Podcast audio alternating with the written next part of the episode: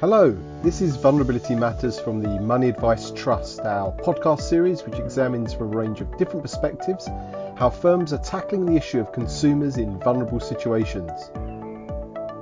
Today's podcast was recorded in front of a live internet studio audience, bringing together people from across the UK, so therefore you might notice the sound quality in some parts does reflect this. If you don't have a seat at the table, then you're probably on the menu. So said American Senator Elizabeth Wilson in her campaign to involve more women in politics. Here, Wilson was advocating for inclusion, for more women to be involved in decisions affecting their lives, for a political process that was designed to better involve women, their expertise and lived experience, and for resulting policies that not only work better for women because of this, but which also led to better policies and programs for everyone else in wider society too. However, this call for inclusion, for a seat at the table for underrepresented or overlooked groups, hasn't just been constrained to politics. So, in this special edition of Vulnerability Matters from the Money Advice Trust, we're looking at inclusion across financial services, energy, water, and telecoms. And more specifically, we're focusing on the inclusive design movement, where the design of everyday products and services from essential services considers real people with a range of real needs rather than perhaps being built around the more abstract concept of the average consumer. So today we're asking, what exactly does inclusive design mean for essential service providers and consumers? Is it really commercially realistic for firms to not only think about the needs of vulnerable, disabled, and underrepresented consumers when designing every product and service, but to also go one step further and directly involve these consumers throughout the design process? And if we do involve consumers in the design process and have them sat firmly at the table, how do we do this in a fair, sensitive, and meaningful way? So, joining us at the uh, Vulnerability uh, Matters table today to discuss all of this and much, much more are Bailey Kursar. Hello the founder of Tuco, an award-winning research lab that specializes in helping firms develop products that are better designed for all customers. And Bailey is also the author of a new guide on inclusive design for firms, which launches today in a partnership between the Money Advice Trust and Fair by Design. We also have Rachel Edwards. Hi. A campaigner for products to be co-designed with people with lived experience and who has drawn on her own lived experience to help organizations such as Monzo to achieve this. We've got Martin Coppack. Morning, delighted to be here. Lovely. The director, of lovely to have you, Martin. The director of uh, Fair by Design, an organisation that is leading the drive to ensure that all essential services do not cost more for people on low incomes. And Martin is also one of the people behind a second new guide, not just one, on inclusive design for regulators that again launches today from Fair by Design and Money Advice Trust. And we're also joined by Jenny Smedley. Hello from Lloyds Banking Group, where as head of segmented customer support in the customer propositions team, she has helped develop Lloyds Trusted Persons card, and more on that shortly. And David Atkins. Morning. Morning. Head of Customer Vulnerability for Lloyds Banking Group, where he's responsible, wow, this is a job, for ensuring that all products and services consider vulnerability and disability. And of course, uh, always at the table, live audience joining us today. Thank you very much for joining us. Please do get your questions in early, as there are always too many to get through. So get them in now. Um, so, first question. Uh, everyone gets uh, 45 seconds for this one. So, um, Bailey, starting with you. Um, I don't know my uh, my inclusive design from my elbow, Bailey. So, uh, but a lot of people are talking about it, and today we've got two new guides. So, in a nutshell, starting with you, Bailey, what does inclusive design actually mean? So, I think you've already touched on it, Chris. I think the way to describe it is to compare it to more traditional design. I think designers often approach design from the viewpoint of an imagined um, average person, average consumer. But that ignores the fact that there's a huge diversity of people with different experiences who might use products and services that we design. And particularly in essential services, of course, they're essential for everybody. We all need energy to heat our homes and a bank account to pay our bills. So inclusive design is kind of toolbox that gives us those tools to design solutions that work for everybody, no matter their circumstances. And those tools for me boil down to three things. Number one is that we start designing with real people in mind, people who might have out of the ordinary circumstances, and that by designing with them and prioritizing them, we can actually design better services for all. The second thing is that we include people with that lived experience throughout the process because getting their constant feedback is the only way really to prioritize their needs. And the third is that actually, if we find that we can't design one solution that fits everybody, we need to make sure that there are adaptations so that people can use our products and services. Um, and so in the guide, we do describe inclusive design, but in fact, these same principles are largely the same if you talk about accessible design or universal design. And really, I think we can get into kind of jargon spaghetti. Um, so really just thinking about the including of people is where we need to start. And that's why Rachel, I'm really thankful that Rachel's on the, on the webinar today because she's a great example of someone who we at Tuco have worked with in order to really leverage her lived experience and make sure that her views and feedback were, were really taken into account when we were designing. Lovely. Thanks, Bailey. Rachel, uh, I've got a build up there from Bailey. Uh, so, from your perspective, Rachel, what does this term inclusive design mean to you personally? Um, well, to me, it means designing a product, service, process, or place so that it can be accessed by everyone. Um, accessibility low income and mental or physical illness. And, you've been involved in this as well, haven't you, directly? With Tuco, yes, um, and because I suffer with mental health myself, um, and lo- I'm on a low income and I'm disabled, so yeah, I've been involved with it. I've thoroughly enjoyed it. Um, I like to be in something from the start to the finish, and that's mm. the hmm. way I hope it carries on. That's right, and we'll come to that in a, in, in, a moment, Rachel. Martin, you've heard Rachel there saying about inclusive design being there from the start to the finish. Um, does that form part of your your definition of inclusive design? Absolutely. Um, but before I um, answer the question, I just wanted to mention that Fair by Design is part of Barrow Cadbury Trust. Um, so, inclusive design, for me, I agree with much of what's been said, um, but it will mean slightly different things depending on who you're talking to. So, for Fair by Design, um, it means starting with the consumer and working backwards. And it means specifically designing out three things exclusion, inequality, and unfairness. Bailey and her industry colleagues will talk about inclusive design for companies, but I'll be um, taking a step back and talking about inclusive design at a market level. So, how do we ensure everyone has access to suitable products, meets their needs over the life, over their lifetime, but importantly, at a price that they can afford and at a fair price. I guess if I was to crudely try to differentiate between consumer vulnerability and inclusive design, I would tend to say, whereas whereas there's been quite a lot of um, improvement, good work done on consumer vulnerability by both firms and regulators, I would say most attention's been around adapting to different vulnerabilities and using things like customer service and communications around putting things right right once harm's happened or about to happen. Whereas inclusive design is about always starting with the consumer in all their forms, especially the least heard, most poorly served, and working backwards from that you tackle potential harms upstream. Mm-hmm. So the prevention aspect is there is really important for you and um, uh, Barrow Cadbury. Absolutely. Lovely. Now, Jenny and David, starting with Jenny, um, firms have to translate and implement some of this into practice. So, really interested, Jenny, on what, what's your take on inclusive design? So, I think I would agree with a lot of what's already been said. Um, for me, it's about designing a proposition that can be accessed by anyone to help them achieve a specific outcome or task. And the way that we go about doing that is by developing that proposition to meet the specific needs of a segment of customers that are experiencing a particular set of circumstances. Um, but to the point that all the panelists have made, it's about including people and it's involving that target segment throughout the design process so that we can really deeply understand needs, issues, barriers, um, and you know through that kind of inclusion, start to finish, as we said, um, you design a product that meets the specific needs of that segment, but at the same time should automatically address the needs of all customers. So by really targeting on that specific use case and that specific segment, hopefully you can address a broader set of needs as well.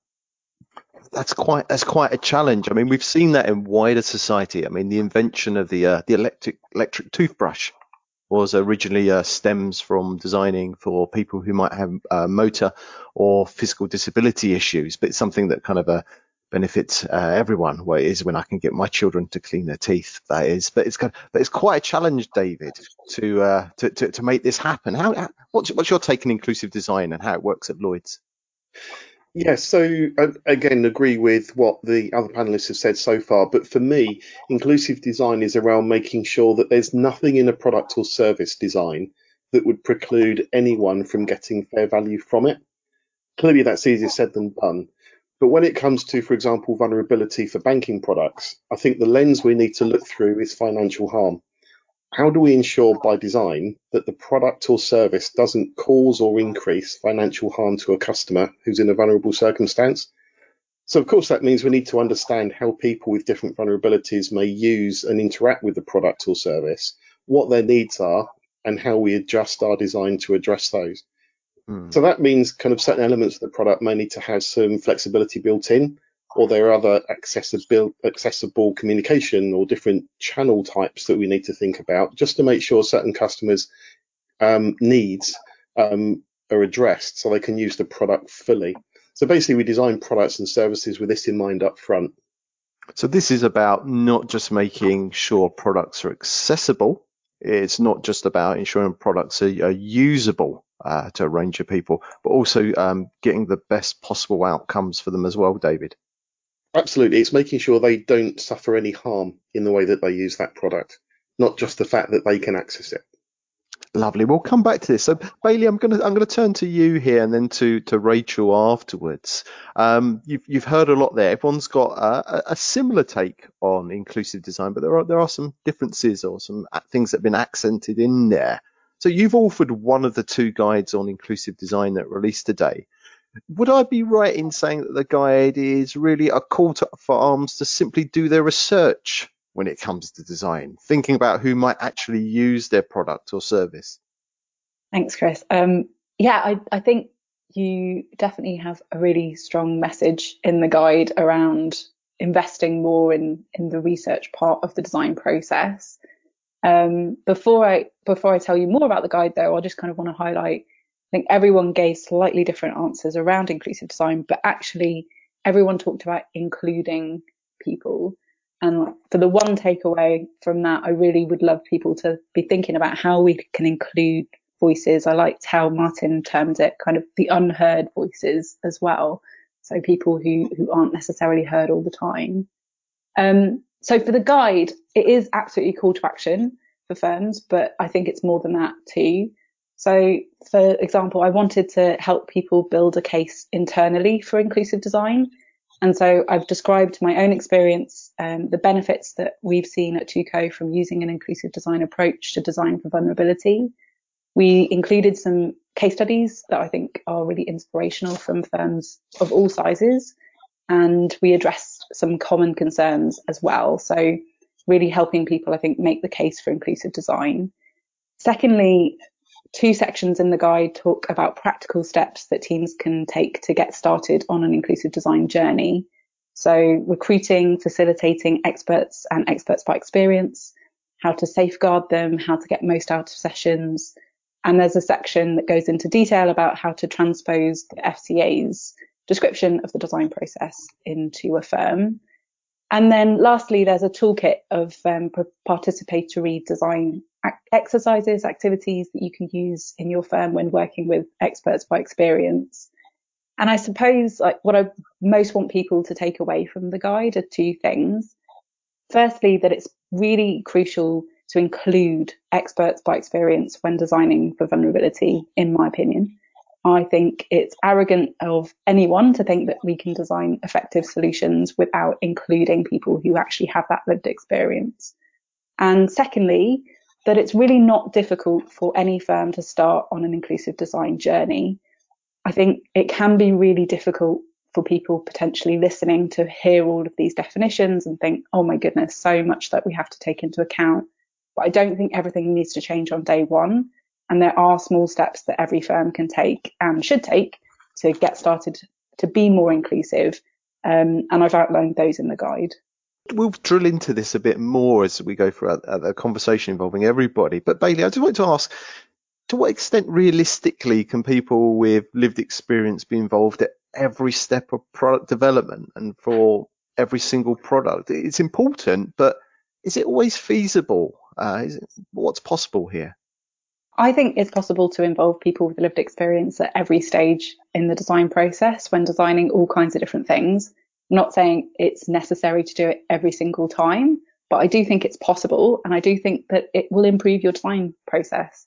Um, I give the example, um, just as an example in the guide of a company called Utility who used inclusive design when at the very start thinking about their business model so, and Martin also talks about it when designing regulatory policy. So, yeah, I do think that it's possible to use in all kinds of different scenarios and it can really benefit a firm. Um, one thing that I would pick up from your, your question is this idea that sometimes you can use inclusive design and other times not, kind of a binary way of looking at it. And I think that it's not binary in that way. For me, inclusive design is a mindset and different firms might follow that mindset to different degrees. Um, you might think of it as a spectrum. So firms can choose to become more inclusive by striving to include customers more and more in their process. And my argument would just be that it's always better to include the views of the people that you're designing for as part of that process. And so the question is to what extent? So some projects might require months, years of research and feedback, but others you may actually be able to get that feedback really quickly, like minutes or hours. So mm. for me, it's more the mindset that's important rather than thinking about it as a kind of are we or aren't we inclusive design. Mm. A quick comment from you, Bailey, before I go to Rachel. And how do we decide who's included? We'll, we'll pick this up a bit later, but I'm just interested. You know, there are a range of people that we might include in a design process who might be considered vulnerable or underrepresented. How, how do we go about deciding who is included? Yeah, it's a it's a tough question, and I don't think there's a right and wrong answer.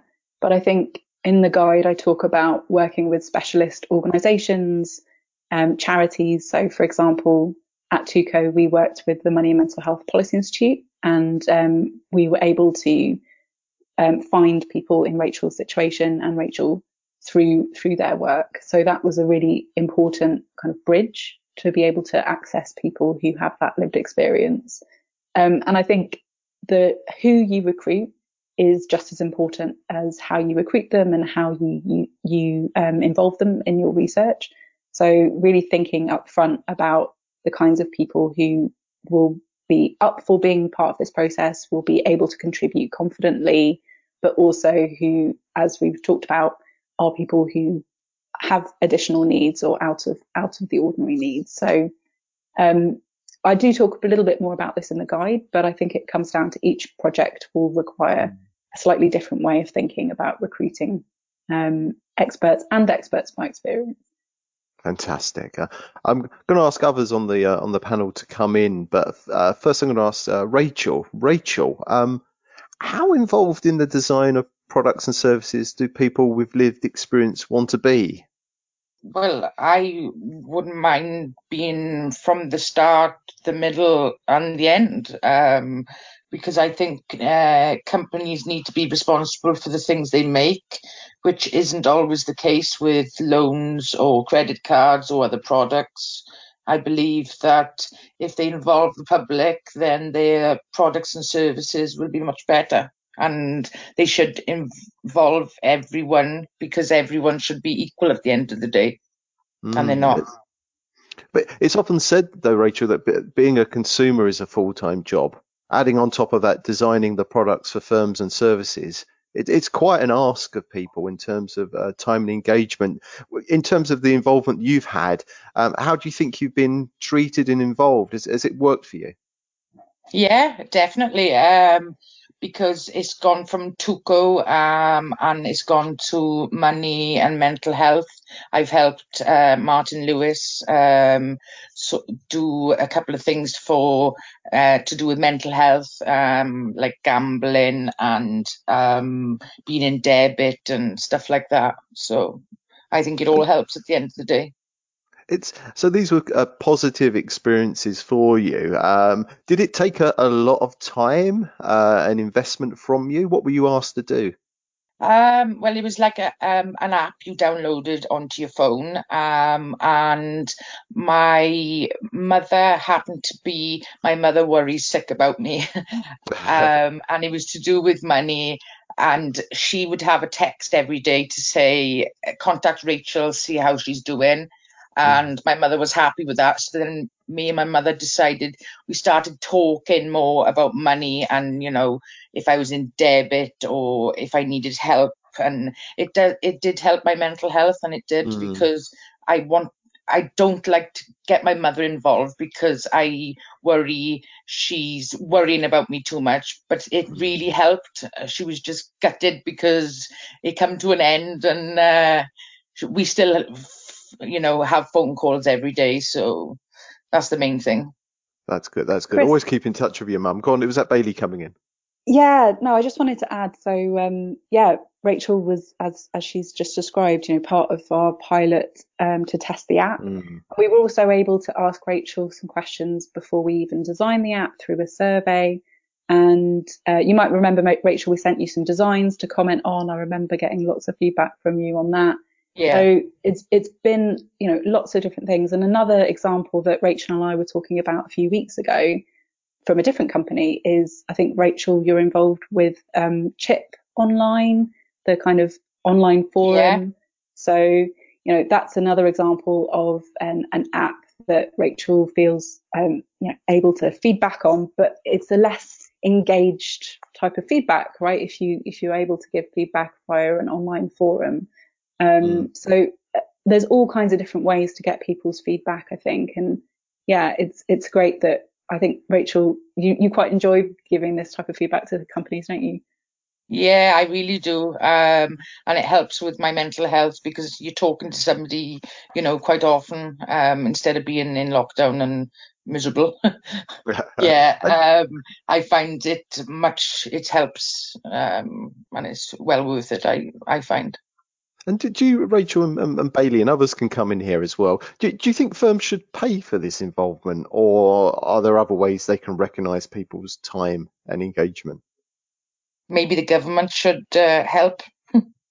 yeah, I mean, from my perspective, you need to make sure that people who are involved in the process and giving up their time and their energy and their emotional energy as well, you know, they're recognised and shown that they're valued.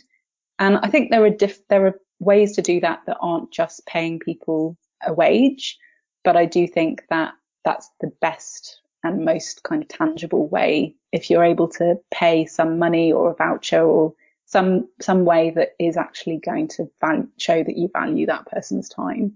Mm.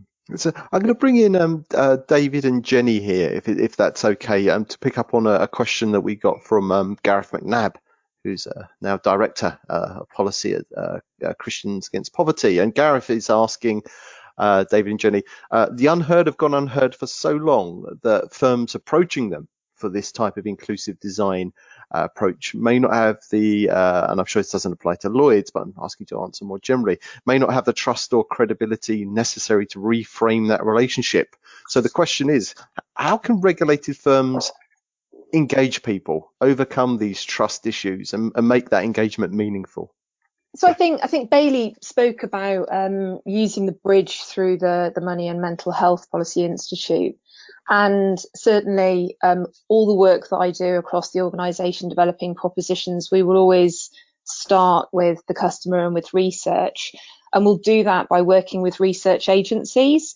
And I think it's about recognising that different agencies have got different strengths. Some are more suited to particular pieces of work than others because of the vast array of work that we do across the bank. So if I use an example during during COVID-19, we wanted to run frequent research to understand the evolving customer needs given the incredibly dynamic nature of the situation. Um, and we knew that that was going to involve hard to reach audiences, talking about sensitive topics, um, you know, in new ways because we couldn't do that face to face. So we had to be very cognizant of that. Um, and also very quick turnaround because we needed to, to get that information back so that we could respond to it very quickly. Um, and so we, we chose an agency that we'd previously worked with on a, on a similar piece of research and, and just got really great outcome there. So managed to meet, uh, to, to reach those hard to reach audiences, um, through working with that partner. Um, and you know we're, we're able to um, do that with trust. Um, and you know to, to the point you know that the, those those um, those people participating in research would always be rewarded for their involvement of time um, and expenses. Um, mm. So that, that that's kind of that's kind of how I work, you know, through, through partnerships, I think, as well. Oh, absolutely. D- David, can I ask you this question from uh, Martin Camwell? And um, uh, Martin asks, do you think inclusive design means you have to design products and services that anyone can access?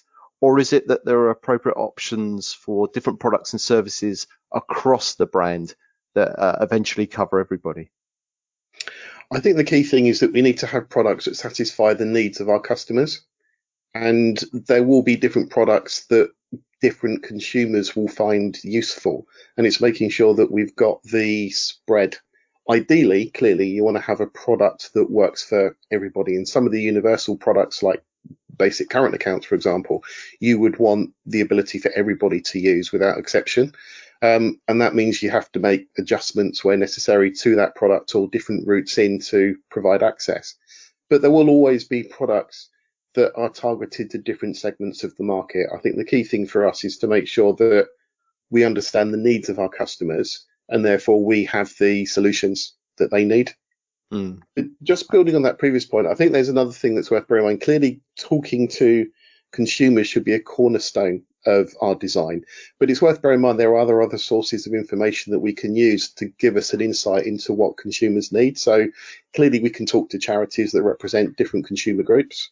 We can understand the root cause of complaints that our customers make and talk to the customer to find out actually what has gone wrong, and therefore was it by design that something has gone wrong that we can then fix and indeed, in, in, indeed speaking to our own colleagues because our own staff have some of the same lived experiences that our customers have.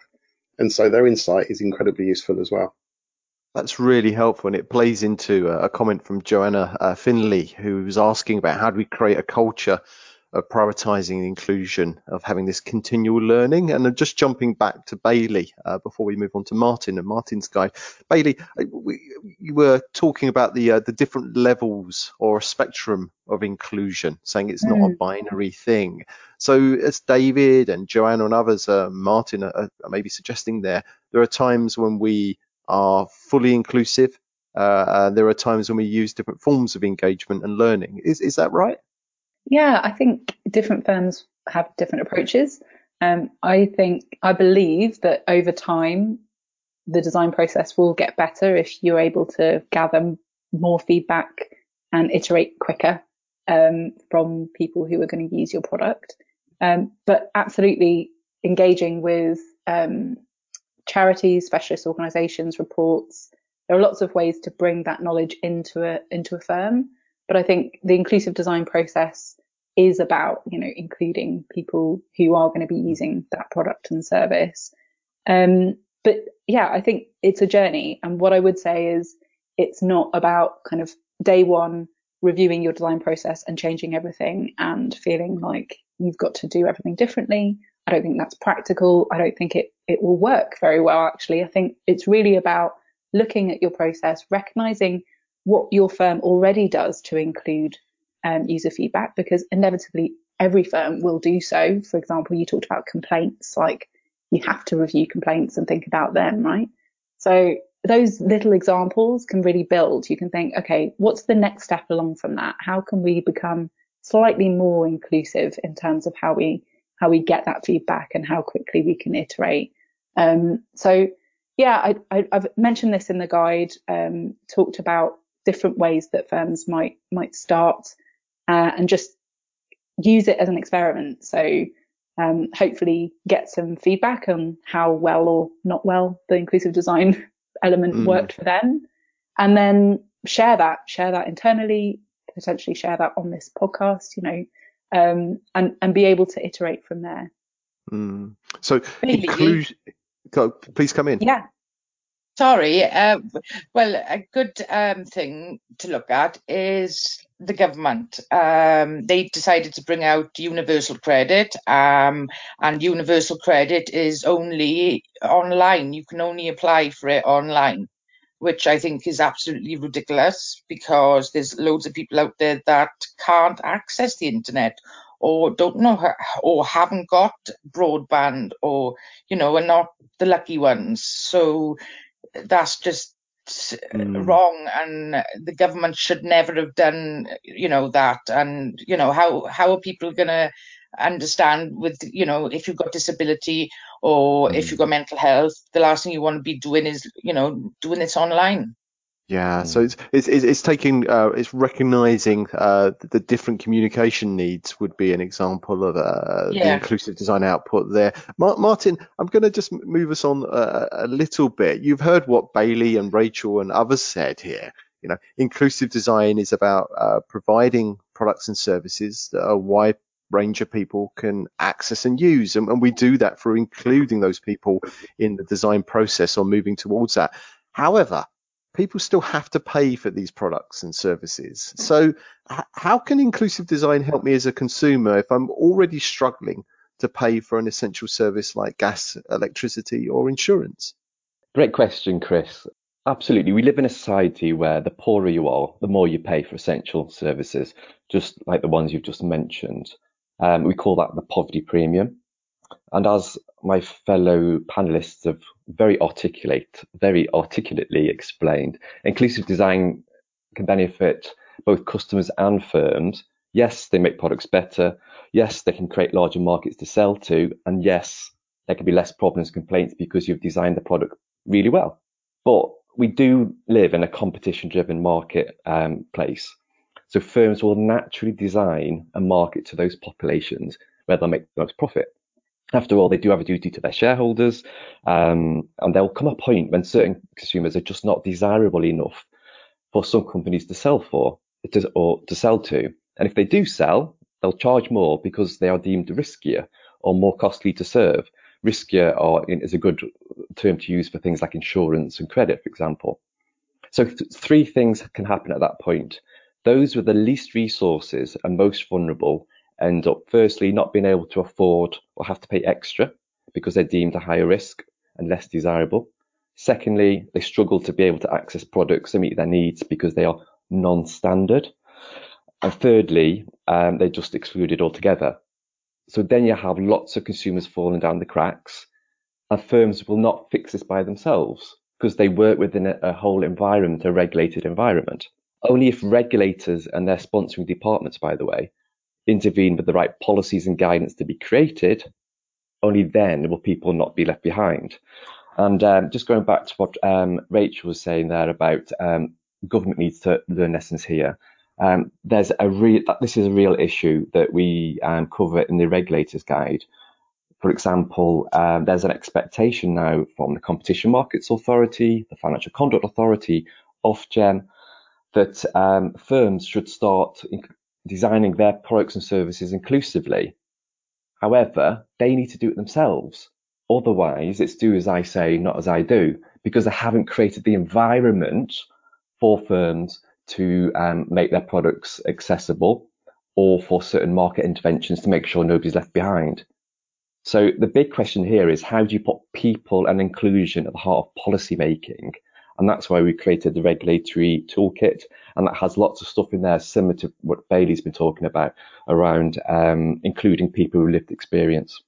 Mm, so we got these two guides today from uh, Fair by Design and Money Advice Trust. Uh, one is a, a, guide for firms, the other is a guide for regulators. Now, if Martin, if people mm. were surprised by the idea that firms perhaps didn't include uh, consumers in the development of their products and services, um, will they, won't they be equally surprised that, that regulators don't do this? Would regulators recognise this description of themselves of um, not including consumers in their in their decision making?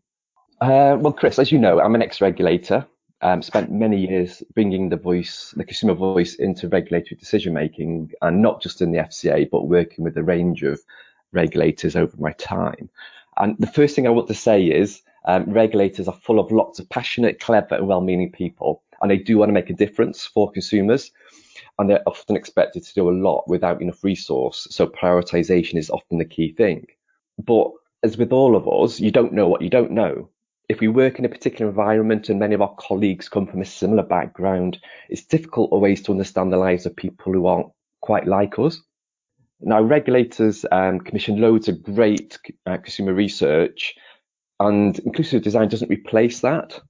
But one of the issues is when the regulator commissions re- research, often a decision maker has already come up with a proposed solution, which has been created within the confines of their own institution's remit and professional background. So economists and competition specialists talking about wouldn't, wouldn't this be an ideal solution? But unfortunately, consumers' lives are just really messy and don't fit mm. inside artificial boundaries such as regulatory remits. So unless we put start with the consumer, where they're at, how they experience the world, and dare I say it, ask them what would work best for them, we'll continue to have a market that is piecemeal in its approach and people keep falling through the cracks. So let's start mixing the decision makers in regulators with people not like us, not like them, um, otherwise, we you know we, we have this ad, adage, I think I've said that right, that um, empower consumers drive the market. I've heard that for about 30 years now. It just often doesn't work for people in poverty or multiple vulnerabilities. But how do you do this? In the regulator's guide, we do provide information around this. Um, what we do um, is we team up with Toynbee Hall, a settlement in the East End of London that is very well trusted by their local community people from um, with lived experience of poverty help drive our own strategy. But also, just as one quick example, Chris, um, we did a lived experience session with the payment systems regulator recently because they are consulting on um, access to cash and how access to cash should be um, rolled out in the future, how it, how it develops. So we got decision makers together with people with lived experience of poverty. We helped the PSR, the payment systems regulator, with the questions, how to how to get the best out of people from the community to answer those questions. And there was just so many extra tidbits um, that decision makers were allowed to, that could go away with that they hadn't thought of um, themselves. And the big thing here is, and I really emphasize this, it's exposing the decision makers and senior staff to these types of sessions because often these these types of things will be farmed out to the consumer research department Mm. What you need to do is to make sure that people who make decisions across the organization meet people not like them. Bill, it's, it's magical when you see the building of empathy and actually people thinking, I need to make this problem, I need to sort this problem out and make it a priority because I've seen what it means to people uh, who I would never have thought about before. Martin, but there's, there's a question here. It's kind of so the FCA might commission something like the Financial Lives Survey, a yeah. large scale population survey. You're saying actually you need to get um, the people who are living those lives in the room with the decision makers.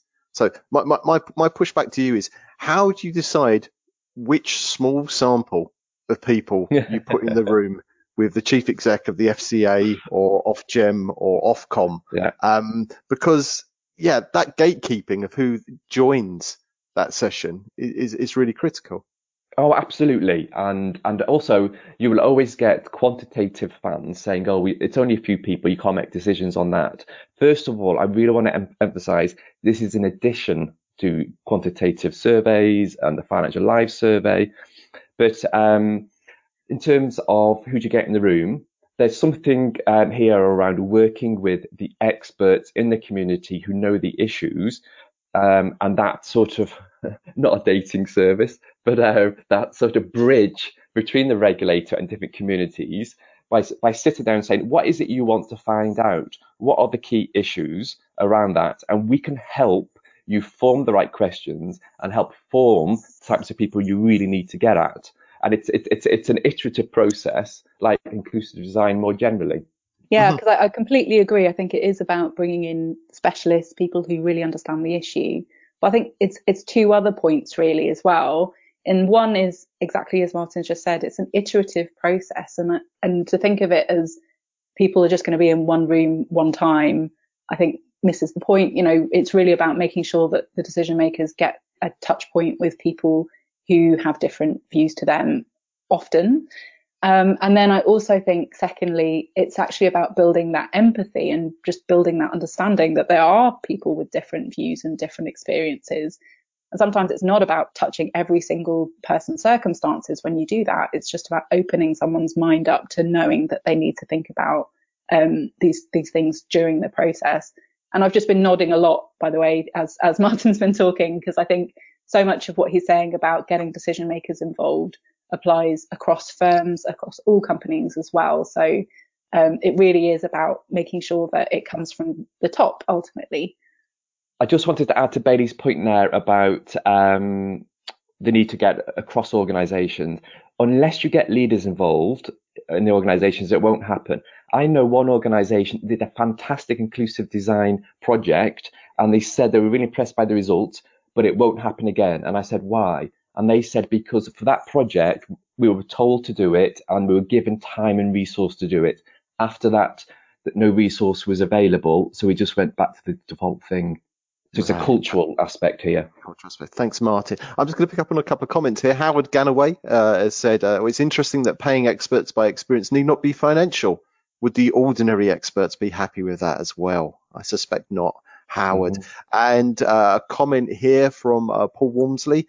Um, uh, maybe this is one we can pick up in a moment, uh, David and Jenny. Isn't a bigger challenge that even within one area of vulnerability, the scale and impact can wildly differ depending on the other myriad uh, factors that customers can face? Again, going to that issue of who do we involve.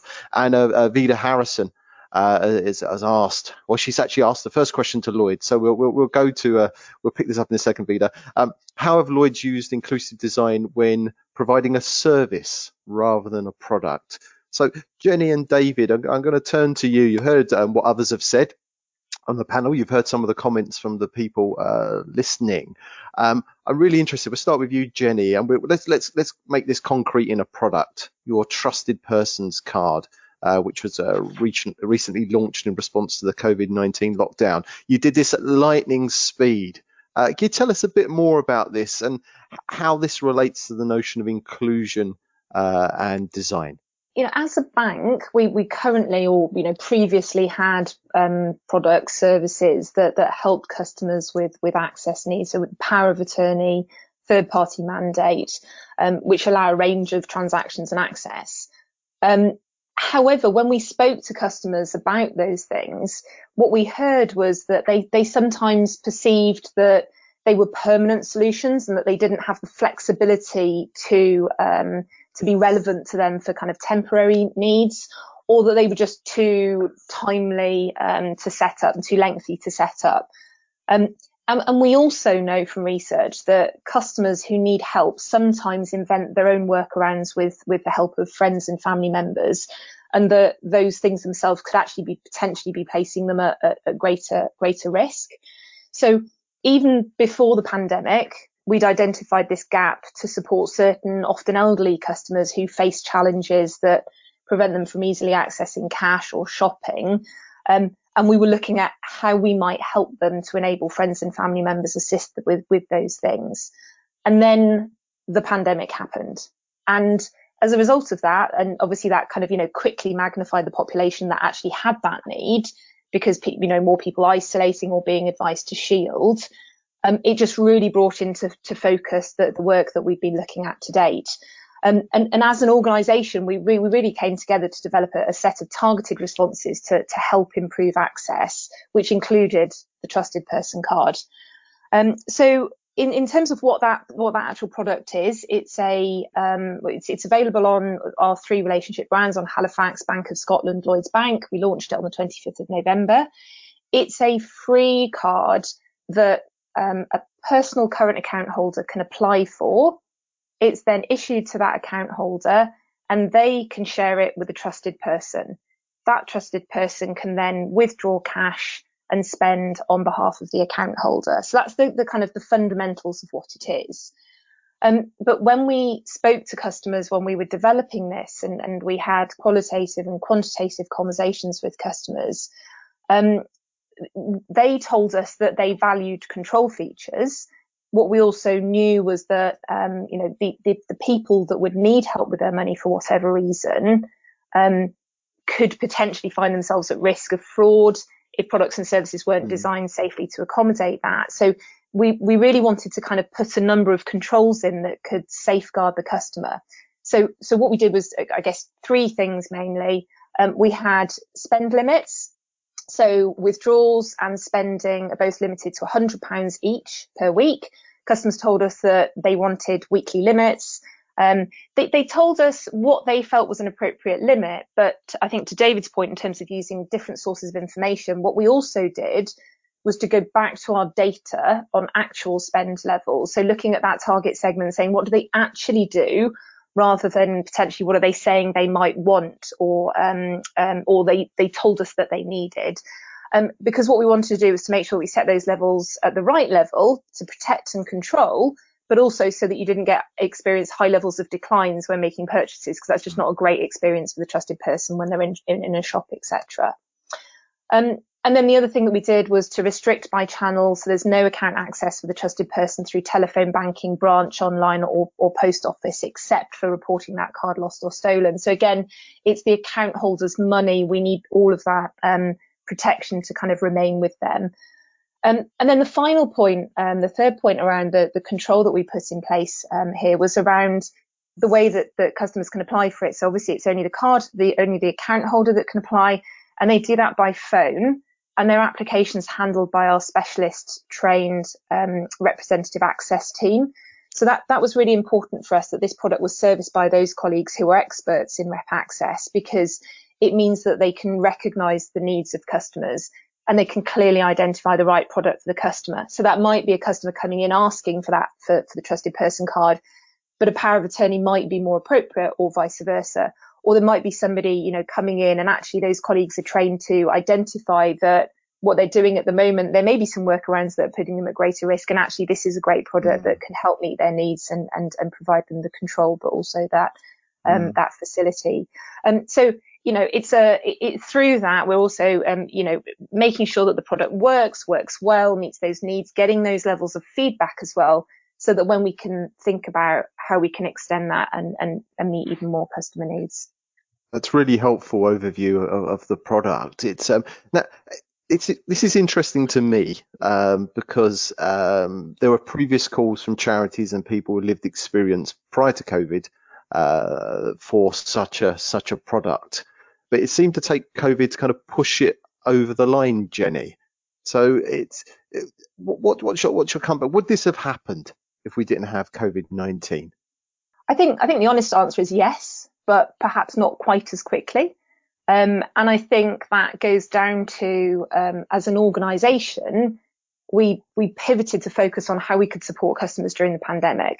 And that kind of single focus meant that we operated at even greater speed on those on those propositions that we were really focusing on. So we had already been exploring it regardless mm-hmm. of COVID nineteen, um, but the pandemic may have helped accelerate delivery. So you know, it was one of a, of a wider um, uh, kind of group of propositions that we used to, to reach out and support customers with um, with access uh, challenges because we knew that you know with branches closed or operating restricted hours with key workers working long hours and you know not being able to get in during those opening hours potentially you know and then also there was much higher demand for telephone banking that there were a number of things that we looked at. And through those regular sprints of research, we kind of informed what we did there and, and, and we set up dedicated helplines for over 70s and key workers, um, flexible branch process for care, for, for those with carer duties.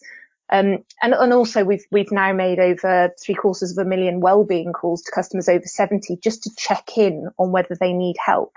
Um, mm. financially, but also from a well-being perspective. And sometimes we've spoken to people that haven't spoken to anybody for, for days on end. So I think, mm.